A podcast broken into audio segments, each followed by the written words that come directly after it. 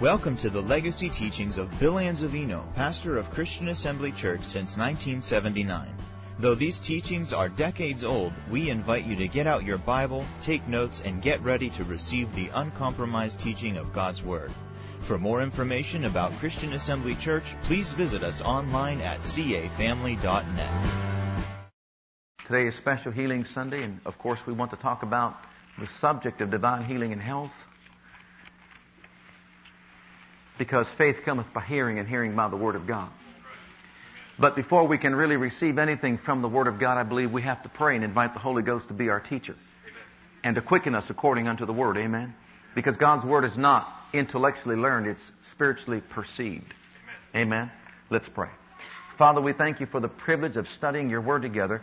And as we do, we invite the Holy Ghost to be our teacher and guide, to quicken us according unto your Word, and to create within us, dear Father God, a teachable spirit, enabling us to rise up as doers of the Word and not hearers only. I thank you for utterance in the Holy Ghost and making my tongue as the pen of a ready writer to proclaim with boldness and accuracy the knowledge of the truth that'll make us free. For all that's achieved among us, we'll give you the glory, honor, and praise in Jesus' name. Amen. Amen. Amen. Matthew chapter 7, and we're going to look at verse 24. Therefore, whosoever heareth these sayings of mine and doeth them, I will liken him unto a wise man which built his house upon a rock.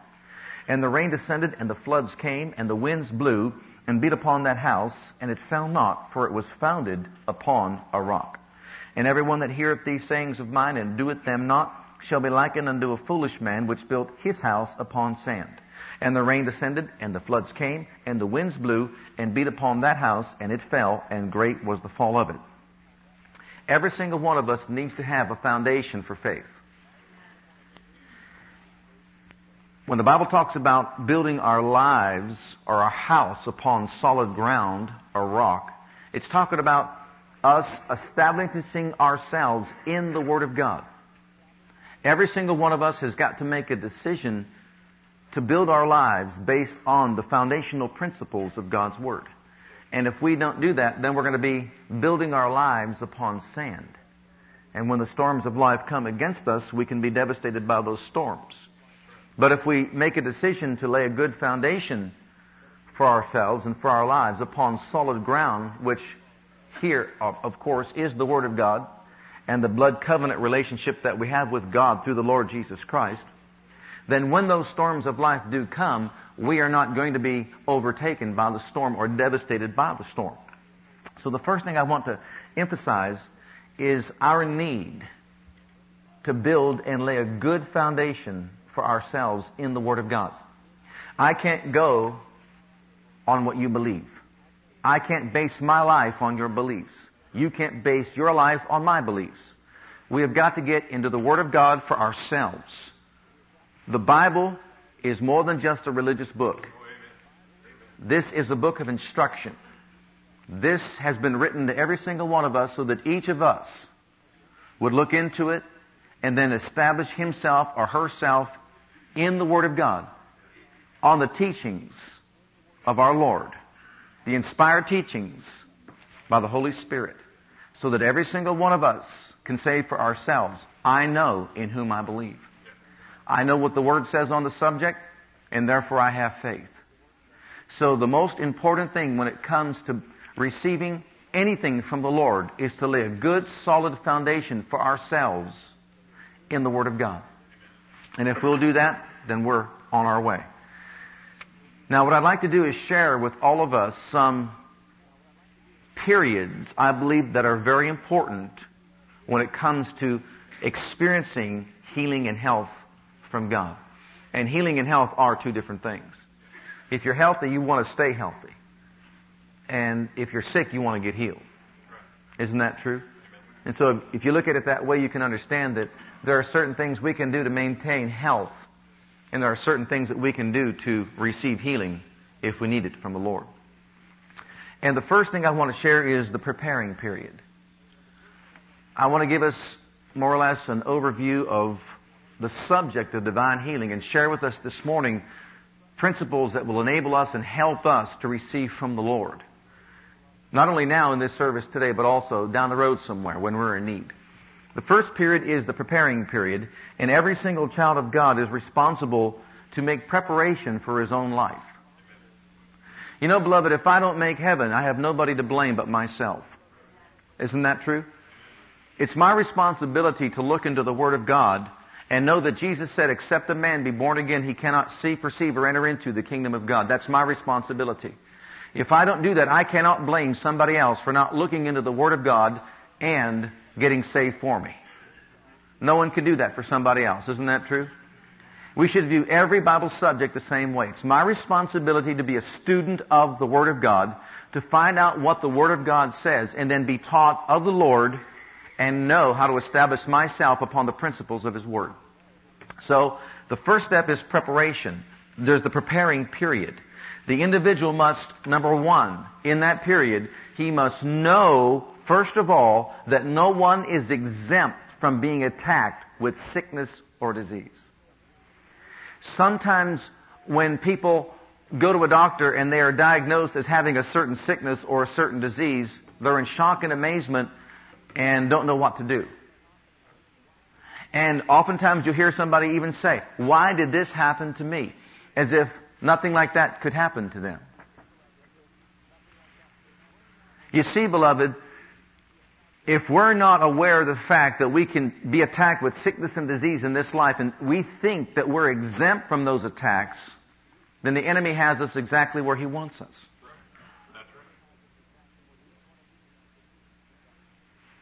We don't want to be in that position or that place. We want to know, first of all, that no one is exempt from the attacks of the enemy. And every single person is exposed to sickness and disease, and therefore must make preparation for himself to stand against it or to face it in this life. That's a true statement. And to know that is to be better prepared. So you see, since I know that, I'm not going to put it off until tomorrow. I'm not going to procrastinate and think, well, I've got all this time. Because you see, beloved, one of the most devastating things in a person's life can be to find out that they have a terminal something and yet not be prepared to face that certain thing. Sometimes people have been Christians for 15, 20 years and never took the time to study the subject of divine healing and health for himself or herself. And as a result, there was no foundation laid. And now when the storm comes, I don't know about you, but I know this. It's hard to lay a foundation in a storm. Isn't it? Did you ever try to dig a foundation in a storm? It's a lot more difficult. It's a lot easier to do it when the weather's fine, isn't it? Absolutely. So in other words, when you're well is when we are to be in the Word of God to dig deep and lay this foundation. But isn't it just like us? You know, we human beings are this way. If we're not forced into doing something, then we don't take the time to do it like we should. If we're backed into a corner, then we're going to fight. But we can procrastinate and just say, well, I've got another day, I've got another day, I've got another day, and I'll just do it, but I'll do it down the road somewhere, and the road somewhere never comes. That day down the road never comes. And so we just set it aside and set it aside and never think about it. And all of a sudden, boom, here comes a storm. What am I going to do now? We want to be inspired and encouraged to do it now when we're well. Just like the person who says, oh, I've got time to get saved, I've got time to get saved, I'm going to get saved someday. How many of you know someday never comes? The Bible says now is the hour of salvation, today is the day, and if you hear the voice of the Lord now, respond today. Start doing it now. So in other words, everybody, God wants us to get out our shovels and start digging deep into His Word and lay a good foundation on solid ground. Amen? for our own lives. Let's find out what the Word says about it and then let's act upon that Word. Number two, under preparing yourself or the preparing period is to know what God's Word actually says about healing and health. To know what the Word says about healing being in the redemption. We prepare ourselves, first of all, by knowing that we can be facing sickness and disease in our lives. And then secondly, discovering what God's Word says about it now, not waiting until the day it's pronounced upon us. finding out what it says now. And so very quickly, let's highlight some of the most important scriptures in the Bible regarding healing and health or sickness and disease. Go to Isaiah chapter 53 with me if you would please. And let's take a look at verse 4. Isaiah 53 and verse 4.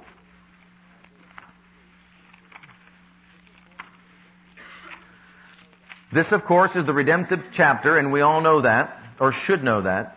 And it's talking about the death of Christ upon the cross.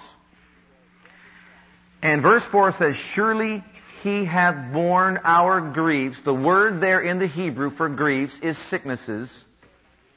And it's translated elsewhere in the Bible, sicknesses. And if you'll just pick up some other references, Bible references, it'll be translated sicknesses there. But just to make a clarification here, surely he hath borne our sicknesses and carried our, and the word sorrows there in the Hebrew, once again, elsewhere is always translated pains. He bore our sicknesses and carried our pains, yet we did esteem him stricken, smitten of God, and afflicted, but he was wounded for our transgressions, he was bruised for our iniquities, the chastisement of our peace was upon him, and with his stripes, we are healed.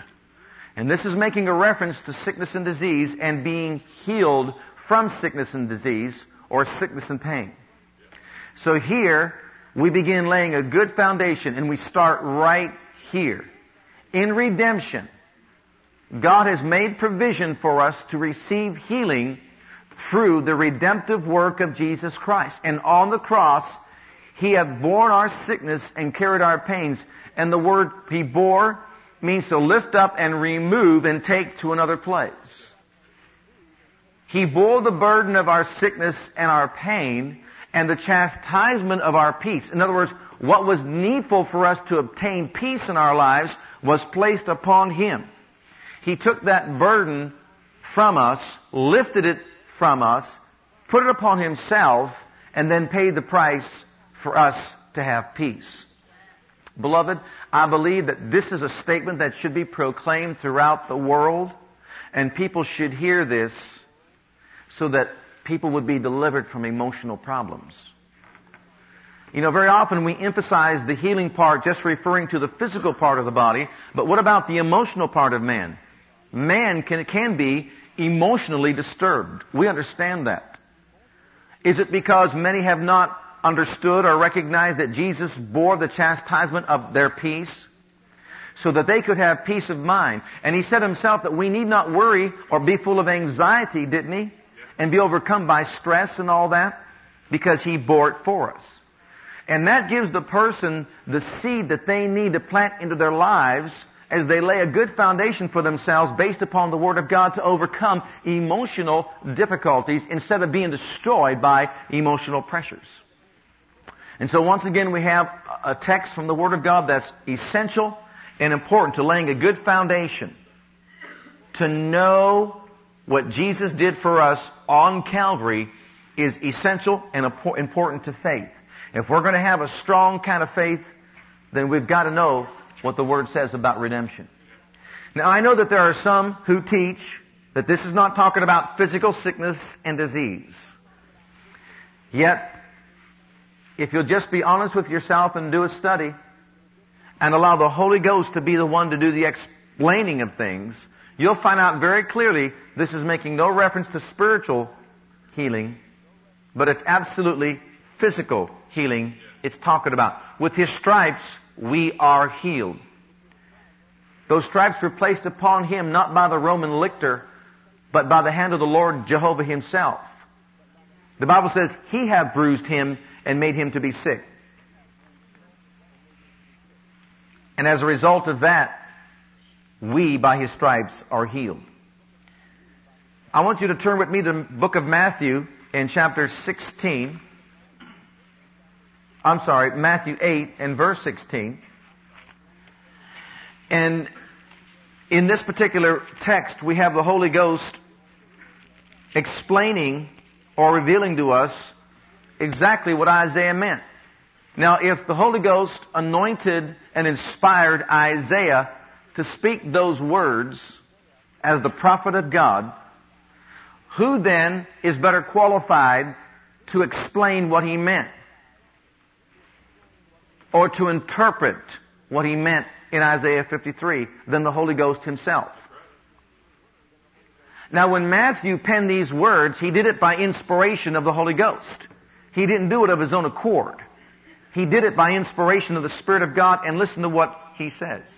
In Matthew 8:16, when the even was come, they brought unto him many that were possessed with devils, and he cast out the spirit with his word and healed all that were sick. He healed all that were sick.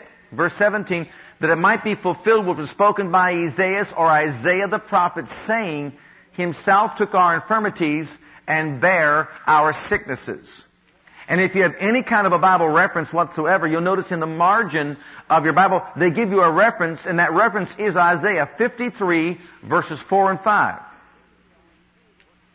So the Spirit of God through the, through, through Matthew, the apostle, inspired him to interpret what Isaiah said way back there in Isaiah 53. When it was written. So here we see Jesus cast out devils and healed all that were sick. And that's not talking about spiritual, that's talking about physical ailments that they had. He just got done healing many individuals before this event occurred that night at Peter's house. And now he heals all that were sick that it would be fulfilled, which was spoken by Isaiah the prophet saying, himself, Jesus, took our, he took our sicknesses. He carried our pains. He took our infirmities and he bore our sicknesses. Now, if that's not enough, the Bible says out of the mouth of two or three witnesses let every word be established. If you're going to lay a good foundation, a spiritual foundation for your life, for your life of faith, then go by this rule. Something to be an important subject of the Bible has got to be referred to at least two or three times in the Bible. If it's not there two or three times, then it's not really all that important then, is it? And the Spirit of God is not really bringing much emphasis to it, is He? But something that is vitally important to our lives is repeated over and over again in the Bible and out of the mouth of different witnesses inspired by the Spirit of God, you'll find the same revelation truth. And so go with me to 1 Peter, if you would please, in chapter 2. And you'll notice a third reference by another individual inspired by the Spirit of God to what Isaiah was talking about and what the Spirit of God was trying to get over to the people of God. In 1 Peter 2 and verse 24, who his own self bare our sins in his own body on the tree, that we being dead to sin would live unto righteousness, by whose stripes you, now notice the tense here, you were, past tense, healed. Notice Isaiah said, with his stripes you are healed, pointing to a future time when Jesus would have those stripes placed upon him by Jehovah himself. Notice to demonstrate that in the now, at the now time, the now realm, when Jesus was actually walking on the earth, he bore their sickness and carried their pain, spoken by Isaiah. He healed all that were sick who came to him that it would be fulfilled. In other words, that they would see that this is exactly what he meant back there in Isaiah. And we see that in Matthew 8, 16 and 17. And now Peter, after Calvary, after Jesus died, after he bore our sickness, after he carried our pain, he makes a reference back to the cross and says, by whose stripes you were, past tense, healed. So you can see something here. Faith under the old covenant involved looking to a future event that would take place. They believed in the Messiah who would come. They believed he would die for them. They believed he would bear their sin, carry their pain. And looking to the future was called faith. Those who saw the works that he did that were there with him on the earth believed in him as then being the Messiah because of what they saw right then.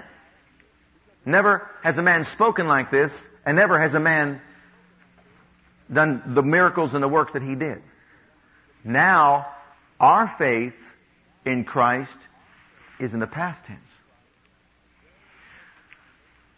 A very important foundational block is to recognize that faith in our dispensation is a past tense and present tense force.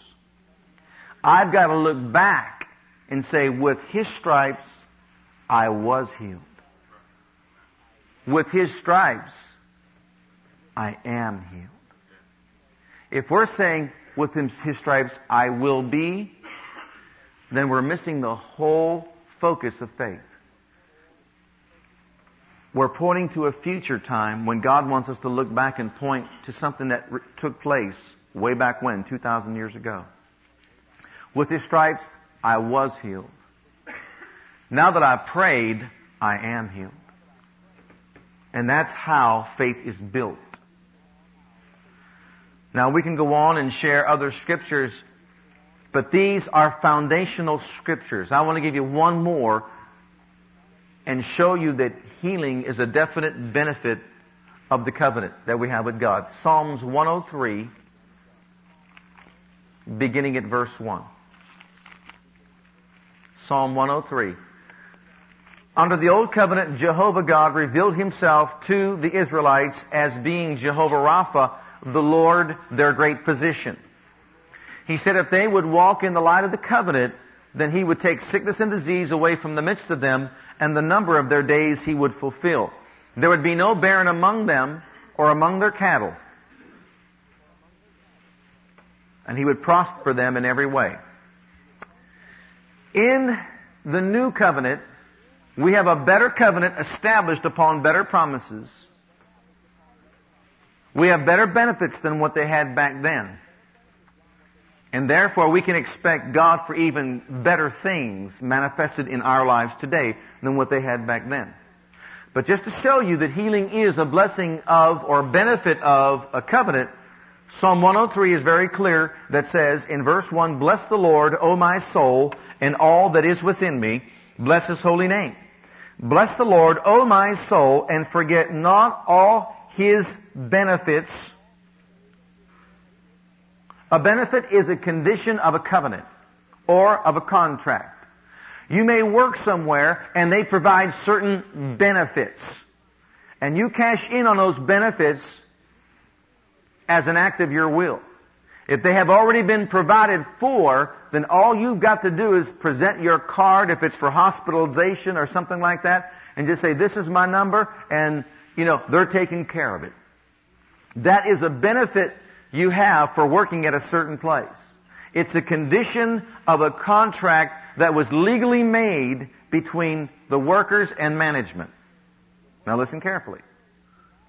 God has already provided a covenant for us. He has negotiated with the Lord Jesus Christ and together they drew up the new and everlasting covenant. And that covenant provides us with certain benefits that are ours just for the, for the using, really. They belong to us. Now, whether or not we use them is up to us, but they're ours. And these are the benefits we are not to forget. Sometimes we can forget that we have benefits. Now, I venture to say that in the natural, not too many forget the benefits that they have where they work. Am I correct?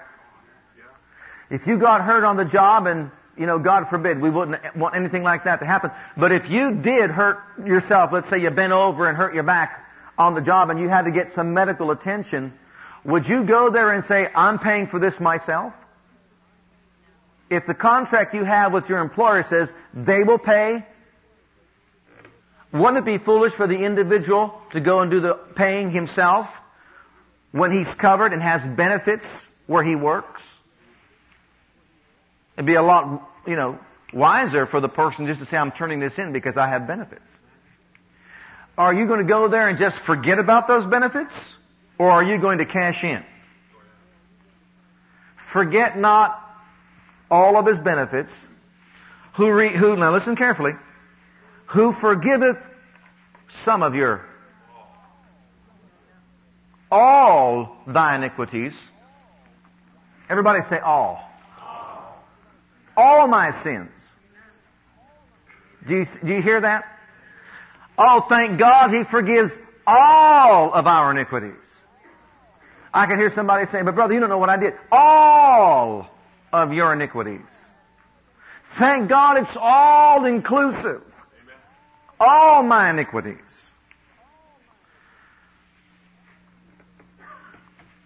Recently we've been talking to an individual who just insists that God cannot forgive her for what she has done.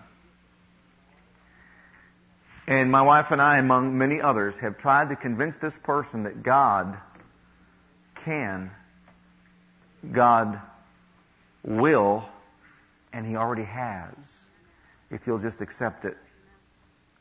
And sadly, enough to say it, she insists that she's not going to make heaven. She's going to hell because God cannot forgive what she's done. And you know, I've even gone to the point of saying if God forgave you of your spiritual death when you were separated from Him, now that you've become His child, how is it He can forgive you for something that you've done? You think He's unjust? But yet this person is convinced that she cannot make heaven. It's a sad scenario, beloved. We'll just keep her before the Lord and believe that someday her eyes will be open to the mercy of God. I thank God He forgives all our iniquities. Do you agree to that? Amen. Look at the next part. Who healeth or heals all thy diseases. You know, we've never dug deep enough into that.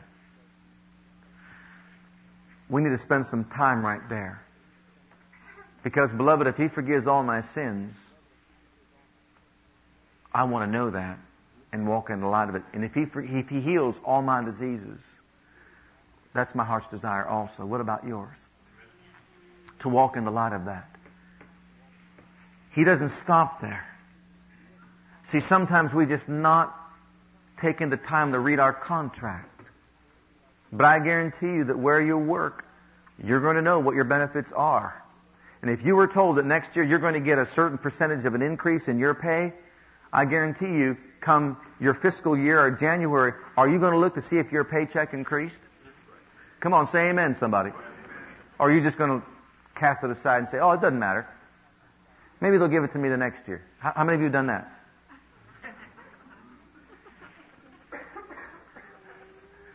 What if you got your paycheck in January and you saw a decrease? When the contract said an increase? Would you be a little bit feisty then? Certainly you would, wouldn't you? Why? Because you know it belongs to you. How many of you would fight for what belongs to you? Come on, give me a more hearty amen than that. Would you fight for it? Well, then why is it when sometimes we don't cash in on the benefits of God, we just walk away and just say, well, that's all right. You know, the Bible says the violent take it by force. We've got to become even feistier when it comes to what belongs to us from God. You know why? Because God's not withholding any benefit. The Bible says our, our, God is a sun and shield who gives us grace and glory, and no good thing will He withhold from them who walk uprightly. God's not withholding our benefits. The enemy doesn't want us to have our benefits. The enemy wants to come against us in our, our reasoning faculties to see to it that we think that we're not good enough to receive this from God and says all kinds of crazy things that people, you know, they buy the whole thing and then therefore don't fight for what belongs to them. God wants us to have a tenacious kind of faith. He forgives all our sins. He heals all our diseases. And don't stop there. He redeems our lives from destruction. And does he stop there? No, he doesn't stop there. He crowns us with loving kindness and tender mercies. Did you know you've been crowned by God? How many of you knew that? You've been crowned by God with loving kindness and tender mercies. That means it's just, just hits you on top of your head. It's rolling right on down you. Goodness and mercy are following you all the days of your life. And if that were not enough, he goes on to say, who satisfies your mouth with good things so that your youth is renewed like the eagles. Are you an eagle saint or an eagle ain't? What are you? Are you an eagle saint? That means you're being constantly renewed with the strength of God. Can you see that? That's pretty good, isn't it? Oh, Glory to God. These are some of the benefits. So when you find yourself getting a little bit more up there in years, stop saying, I'm over the hill. When someone reaches 40 and come up with all these sayings and slogans about somebody who's just turned 40, you know, over the hill gang and, and all this stuff, I'm, I'm still climbing the hill. In full strength, praise God. I don't know about you. I don't think we ever level out to what, 60 and then, then see, because it's 120 that God says that we can have in this physical body of ours. Isn't that right? Praise God. Isn't that what the Word teaches? I'd like to elaborate on that, but there's not time. Let's go to point two. Glory to God. Well, let's be, let's, let's finish point one first. Go to book of Proverbs chapter four. We'll close point one first and then go to point two. Proverbs 4. There's three things we got to know under point one when it comes to preparing. To know that you're not exempt from being attacked with sickness. To know what the scriptures teach on the subject. And then thirdly, to know how to apply the teachings of God's Word to our lives in a practical way. See, all this is part of our foundation. We've got to know how to apply the Word to our lives in a practical way. We have got to learn how to do that. Beloved, we are students of the Word, are we not? We are told to walk in the Word and live by faith. And the only way we can do that is by being serious about the Word of God. And if we're not going to be serious about the Word of God, we cannot fulfill in our lives what God has told us to do. And we can expect to be strong in faith. In Proverbs 4, verse 20. My son, attend to my words. Very quickly, it means to put it first place in your life. Incline thine ear unto my sayings. Listen to what God has to say and stop listening to what the world has to say. The world says when you reach 40, you're over the hill, you might as well expect Arthur to come over. You know arthritis? Did you ever meet Arthur? Whose last name is Ritis? Wants to come over and visit your house because you know you're above 40 now. I don't buy that, do you? I'm getting stronger, are you? Incline thine ear unto my sayings, not what the world has to say, but what I have to say. Let them not depart from thine eyes.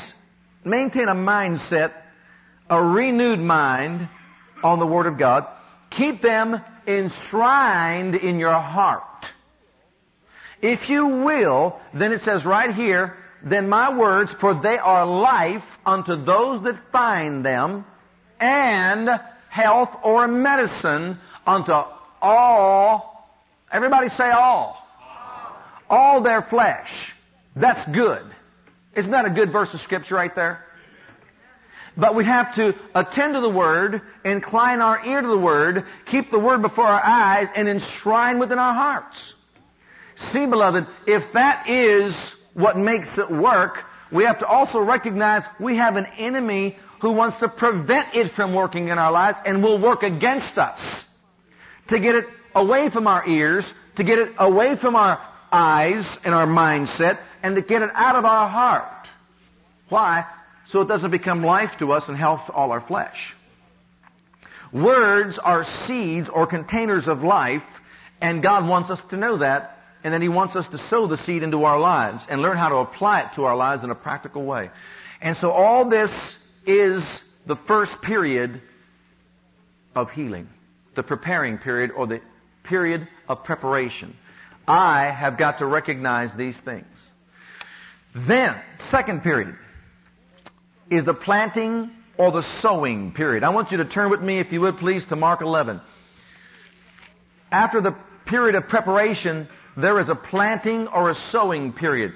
Everyone knows that you don't start off in spring by planting seed. Or do you know that? How many of you know that? You don't go out there and first thing you do is throw some seed into the ground. No, the first thing you do is prepare the soil. Now, beloved, there's a lot of things when it comes to preparing the soil of the heart. And we talked about some of them there. Some of the things also involve getting out anything that would be damaging to the seed you're about to sow into that soil. If a person is in unforgiveness, if a person is not walking in love, if a person is in bitterness and allows bitterness to control his innermost being, the heart life, that then would work as, let's say, weeds to choke out the seed that is going to be planted inside that heart and expecting to re- produce results. So in other words, to prepare ourselves, it's, it's absolutely essential that we all recognize the operation of the Word inside the heart of the individual and make preparation inwardly to see to it that we're walking and living in the realm of love. We're not living in unforgiveness. We're not holding bitterness against anybody or anything like that. And we eradicate all those things. It's like going into your backyard to where you have your garden and you get rid of all the weeds and you get rid of all the rocks and the stones and everything that's back there that would be hurtful or harmful, you know, to the plant. And then you, you, you dig up the ground and all that and you fertilize the ground and all that and you know what the process involves. The first phase of it is preparing yourself, preparing the condition of your heart by laying a good foundation for yourself in the Word of God. And then after you've done that, you want to plant or sow the seed pertaining to your specific situation. In Mark 11 and verse 23, here we have illustrated two ways to sow the seed. I'm going to give you a few more. But here are two ways to sow that seed into your heart. Number one is found in verse 23. For verily I say unto you that whosoever shall say unto this mountain, Be thou removed and be thou cast into the sea, and shall not doubt in his heart, but shall believe that those things which he saith shall come to pass, he shall have whatsoever he what? One way to plant seed is to say it. Has nothing to do with prayer here. Has everything to do with saying it. I say, I will be strong. I say, I'm not going to be of a mindset that says I'm, I'm going to have arthritis, I'm going to get weak, I'm going to do all this. It involves more than what I'm going to share with you this morning on the subject of words, but just note this. One way to sow the seed is to say it. The seed of faith in your heart to produce a result of healing in your life is to say it. Jesus said to the tree, No man eat fruit of thee hereafter forever, and the tree did what? It died. What he said. He didn't pray to the tree. He didn't pray to God his Father. He said to the tree, He spoke to it. You can speak to a disease and say, I deny your right to live in my body. You can say, my body is a temple of the Holy Ghost, which is of God. Therefore, germ, whatever it is, the disease, whatever it is, you can't stay there. Now, some people might not understand that. And thank God that He's provided many other ways. Some might think it's sacrilegious to do something like that. But you know what? Jesus said you can say to a mountain, Be thou removed and cast into the sea. And what does that mean? You can have a mountain of sickness in your life. You can have all kinds of mountains standing in between you and victory. And what are we supposed, supposed to do? We're supposed to develop ourselves by saying to that mountain, Be thou removed. Say to the mountain. But you've gotta believe in your heart, and that's another aspect of it. But let's just stop right there. Sowing, you can sow the seed into your life by saying it. Now look at verse 24. And verse 23, by the way, is the law of faith. Verse 24 is the prayer of faith. You can also sow it in your life by praying it. Therefore I say unto you, what things soever you desire when you pray, believe that you receive them and ye shall have them. And I only want to emphasize right here the prayer part. You can sow the seed of health through prayer. How can you do that? By saying, Father, you said in your word, you forgive all my iniquities, heal all my diseases. Therefore, I petition you through prayer. I'm asking you to remove this thing from my body because it is against your word and has no right to be there. And so I ask you, you just sowed it right into your life through what? Prayer. Not saying it, praying it. And so there's a difference. Okay, another way just write down the reference to save some time. James 5, 14. Is any sick among you? Let him call for the elders of the church and let them pray over him, anointing him with oil in the name of the Lord. And the prayer of faith shall save the sick. And the Lord shall raise him up. Isn't that what it says? Again, here is another way. It involves prayer. Of course, it involves saying. It involves praying. But also, it involves anointing. You can be anointed and through the anointing with oil, you can sow the seed. That is another way to sow the seed into your life. A specific seed of healing for a specific need. I called for the others of the church. They anointed me with oil in the name of the Lord. I have now sown the seed of healing in my life. Period. Because the next part of this involves another period. Okay, another way is found right down the reference in 1 Corinthians 12 and 9, which talks about spiritual manifestations. You can come to a church service like this one here, and all of a sudden somebody could be inspired to say to you, you're here today and there is a, a problem with your ear, and the Lord told me to say to you that right now it's time for you to receive your healing through a spiritual manifestation. I was preaching in a church one time when a lady was on the outside of the church deciding whether or not she should go in. She was finally convinced to go into the church, and when I stood up and I began to preach, I was stopped by the Spirit of God and told there is an individual who is here who has terrible pain in her back, and I want you to pray for her, and I'll heal her right now. So I stopped my message and I said that there is an individual who is in much discomfort here. God wants you to come forward. This woman was never in a full gospel church before. She came forward, stood up in front, and I guess some of the people just didn't know what to do, but she just stood there. There was no one behind her. Just, and we're talking about tile floor on cement. I just walked over to her and I said, this is what the Lord said and I'm going to pray for you now. I laid hands on her. I mean, the power of God came on her. She hit the floor. Her glasses went flying across the floor. Nobody caught her. And boom, a thud on the cement floor. And she got up moments, well, it was probably about five or almost ten minutes later, she got up off the floor and she said, you know, I was debating whether or not I should come in here.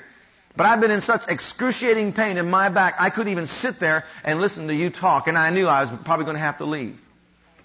She came up and she said, and now it's all totally gone. I'm totally healed and delivered and set free. I've never experienced anything like this before in my life. She sat back down and finished listening to the sermon. Now that was all God. It's important to know that that seed was sown right then, and now she received right then. But hold that thought, please, because you know what? There's another period that we've got to cover. She's going to have a counterattack somewhere along the road. Okay? So let's not just rejoice just yet. Thank God for it. You can also, through spiritual manifestations, receive. But whatever the method, remember this that moment becomes to you a point of contact and also a point of reference. The moment you did something like that, sow the seed, whether through saying, praying, spiritual gifts, anointing with oil, other means, that becomes to you a point of contact. It becomes to you a point of reference. And just keep that thought in mind. And let's move on to the next period. The next period involves the believing period. There is the preparing period, there is the planning period, and there is the believing period. You know, you've got to believe in the seed that you sow. How many of you know that? Any farmers out there? You sow seed not believing that it's going to work? How many of you have ever done that? Because you can go for quite a while and not see anything come out of that ground. Isn't that true? You can walk out there to your backyard and show your kids and say, look, I planted this beautiful garden out here. And they're looking around and all they see is dirt. You did? Yep, I did. Well, Daddy, I don't see anything. But it's there. And it's working. The seed sown. You've got to believe in it, don't you? Are you ready for it now? You already have the references, so just let's go over them again. Now, did you say it? Is that how you sowed your seed? Did you say it? Okay. I want you to notice connected with saying is believing. You listen? Mark 11:23 said what? Say to this mountain, be thou removed and cast into the sea. Don't doubt in your heart, but believe. After the saying, there must be a believing period. Believe that what you say will come to pass. For you shall have whatever you say. So now I've sown the seed of healing, and now what am I saying afterward? Yeah, I, I planted all that seed uh, up there, but I don't see anything coming up. I guess it's not going to work. Is that what we're saying? I can't see it. It's already been 24 hours since I planted that seed. I can't see anything coming out of the ground. I don't see any tomatoes or anything like that. I thought I had peppers by now. Is that what you say? I mean, to tell you, you sowed that seed, you know, it's, it's, it's May 31st and you sowed seed in the ground. And on June 1st, you thought you'd be cooking corn. Right? Wrong. There's a believing period.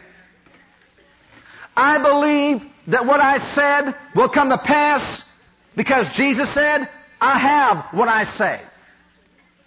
But you know, you're a lunatic. How can you say that you're well when you can't see that you're well? I'm saying that I'm well. I didn't say I'm seeing that I'm well. I'm saying that I'm well. I say it because I believe that what I say comes to pass. You see that difference? Some people don't understand the language of faith. And I pray to God that our eyes would be opened even more so. But I must say with my mouth and believe with my heart that what I say with my mouth will come to pass. And what will I have? Whatever I say. Secondly, when it comes to praying it, what did Mark 11:24 say? So let's leave the realm of saying it, go to the realm of praying it. Listen carefully. It says this. Whatever you desire when you pray, did you pray? Now what? There's the believing period believe. And if you read that in the Amplified, it says, go on believing you've received it, and you will what? Have it. So go on believing you've received it, and you'll have it.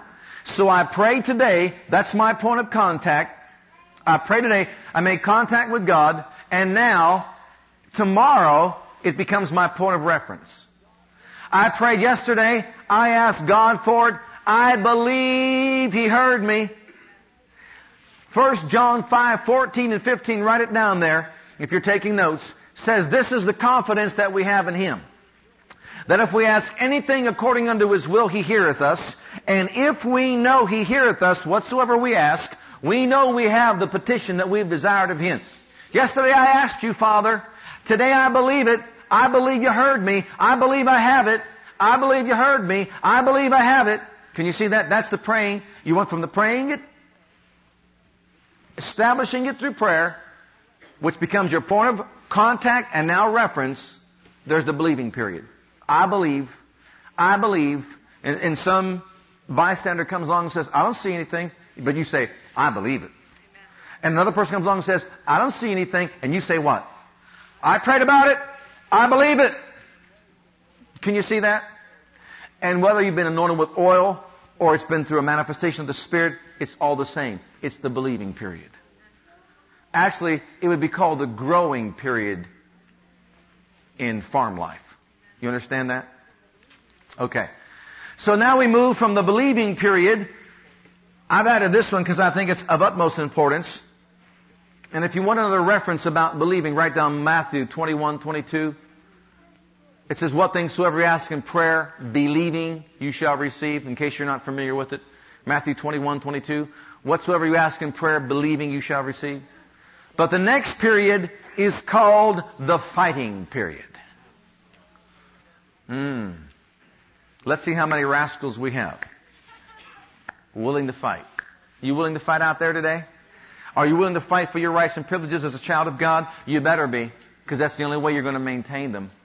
Paul said in 1 Timothy 6:12, "Fight the good fight of what? Of faith.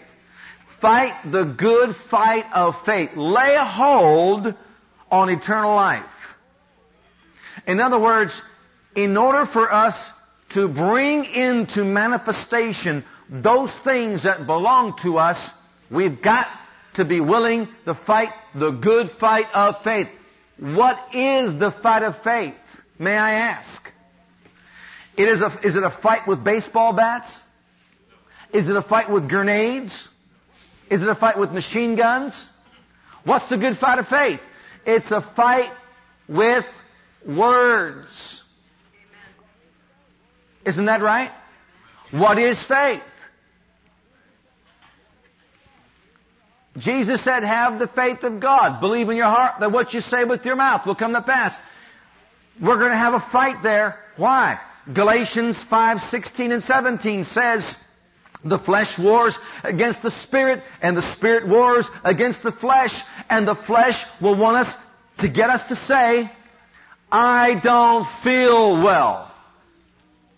Right? What are you saying now?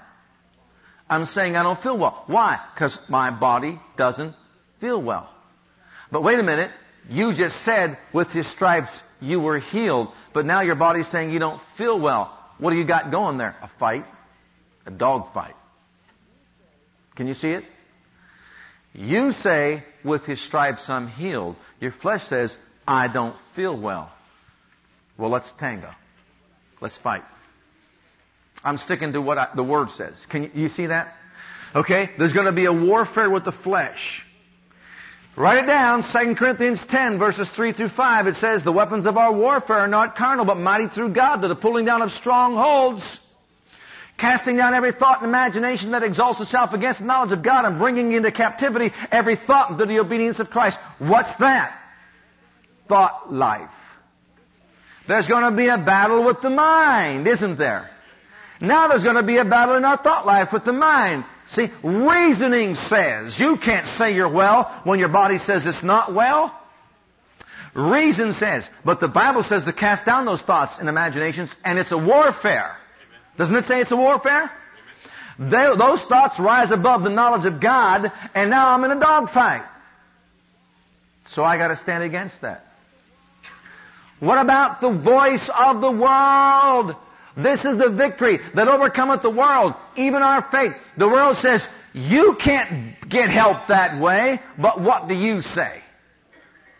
This is the victory that overcomes the world, even my faith. What about this other opponent to faith? Called the devil. Various names. Slewfoot, the devil, demons. I mean, you can go on and just name all kinds of things. It's the devil, Lucifer, Listen carefully. He'll rise up against you to get you to be defeated. But what are we to do? Resist the devil, and he will what? What's resisting? Standing against, which means you're fighting the good fight of faith. And so once again, you find yourself taking your shield of faith to quench the fiery darts of. I can just hear somebody just saying right now, I've never had anybody shoot me with fiery darts. That shows you how bad you've been hit. Want me to say that one again? That shows you how bad you've been hit. If you don't know you're getting fiery darts shot your way, whew, you're Satan's pincushion, I'm telling you right now. See, the idea is this. Whenever you do anything right for God, you're going to get attacked. And you're to quench every fiery dart of the devil with what? Your shield of faith. And what is faith? What I believe and say. And so when Satan comes along saying, you're not well, what am I to do? Fight my good fight of faith and say, in Jesus' name I am. And I'll tell you something else. Make certain you make a note of this one. In Matthew 11, 12, it says, up until the time of John the Baptist, the kingdom of God suffers violence, but the violent, the violent take it by what? Force, and that force is the force of faith. You are going to use your faith to take what belongs to you by that force of faith because you are not going to be defeated. You're not going to let the devil have your mind, your body, your finances, or whatever. You are not going to be defeated. You're learning to fight your good fight of faith. There's a fight, fighting period, and you've learned, you've been taught. We should probably establish ourselves by having some kind of spiritual boot camp around here. What do you think? Spiritual boot camp? Come on and learn how to fight the good fight of faith. You ever, I'll tell you what, if you ever been at boot camp, the closest I've been to boot camp is two a days in football. A little connection there, maybe, I don't know. I couldn't stand it. I couldn't think, these guys want to kill me so I can play football. Right? They want to run you till you're about to die so you can get out there and play ball. Hit this thing. They want to beat on you. I love the one drill we had. It was called to make the first team defense, you had to draw blood. Half killed a guy to make the first, te- first team defensive squ- squad, you know. Goodness. It's called preparing you. Wow. I guess you appreciate it when you get out there on game night and you get all banged up and everything and you're not all that sore the next day. But you see, you've got to go through this vigorous training and it's for your good, right?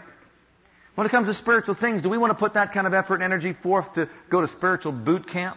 Learn how to fight and defend ourselves against the onslaught of the enemy? Well, sometimes we don't. We just want the blessings of God just to fall out of the sky like little mercy drops and just hit me as I'm walking down the road and say, thank you, Lord. I'm so grateful. Thank you, Lord. And Father, if I ever encounter another difficulty, may another fall. Is that what we want? You think the, de- the devil tried to get Jesus. He's a maniac. He actually tried to defeat Jesus. You know the story. It's in Matthew chapter 4. Jesus overcame him with the word, didn't he? He fought the good fight of faith. He said, he said, he said, he said. There's a fighting period.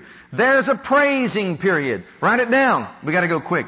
There's a praising period. Nehemiah 8:10. The joy of the Lord is your It's your fortified place. Strength means your fortified place. It's your stronghold.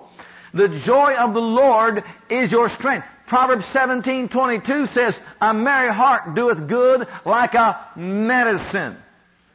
You establish yourself in joy, you rejoice, and you begin to magnify God. You discover this, that, that you're, you're rejoicing in God and the joy you express puts the devil to flight every time. Satan cannot stand to hear God's people praising God. He cannot stand. He's overwhelmed by that. And when we begin to praise God in advance for what He has done before we ever have it materialize in this world, it's called the highest expression of our faith toward God. I'm going to say that again. We've said that thousands of times here in this assembly, but you know what? Has it really dawned upon our hearts? Praising God before you ever see your answer materialized is the highest expression of faith toward God. It is. I thank you that my body's healed when you feel pain. Glory to God. I thank you, Father God. He sent out praises before the armies that were going to come and defeat them. And the praises, as they began to sing praise unto God, God's power was manifested. Paul and Silas, they were in prison, in stocks, in fetters and chains. Their backs were bleeding in the stocks, and they should have been crying and complaining and, and whining because of what had happened to them. And did they? No, they prayed and then they sang praises unto God. And they were so, so expressive and so demonstrative that the people around them who were also in prison heard. And as they began to praise God before they ever saw manifestation, the power of God was manifested and everyone's chains were loosed. Praise is a high ex- expression of faith toward God. And the praise period is an important period, and we want to end with the counter attack period. And boy, I wish I had time to elaborate on this. Mark it down. Matthew 12, 43 through 45. Jesus said that when the evil spirit has gone out of a man, he'll go in the dry places seeking rest and finding none. He'll then in that place decide to return to his house from whence he was kicked out and go back there and see whether or not it's empty, swept, and garnished. If it is, then he'll go back in through reentry and make the person's condition worse than what it was in the first place by bringing more devils with him. That's a principle that we have got to understand because whenever we receive something from God, the enemy will always try to get us with a counterattack. You can be totally free from your symptoms and one month later, the enemy will come back and bring a symptom of the same thing into your life once again, your body once again, and be very careful. Mark down this verse also. Matthew 16, 19 says, you have the keys to the kingdom. Whatever you unlock will be unlocked. Whatever you lock up will be locked. At the time of a counterattack, when the devil tries to put those symptoms back on the physical body, it is up to the individual to recognize that as being a counterattack. And as a result of the counterattack, you have to recognize that you have the the what? Right. You forgot about that, didn't you? Thank you for listening to our legacy teachings. We pray today's message has a profound impact upon your life and your ministry. I want you to know that God loves you, has a great plan for your life. But if you've never made Jesus Christ Lord and Savior of your life, I'd like to invite you to do that right now. Just pray this simple prayer right after me. Just say, Heavenly Father, I come to you just as I am. And I believe with all my heart that Jesus died for my sins and was raised from the dead for me. I open the door of my heart. I call upon the name of the Lord. Lord Jesus, come into my heart now. I receive you and accept you as my personal Savior and Lord. If you prayed that prayer with me, you're a child of God right now, and I encourage you to get into a good Bible based church where you can learn to grow in your Christian faith and experience. God bless.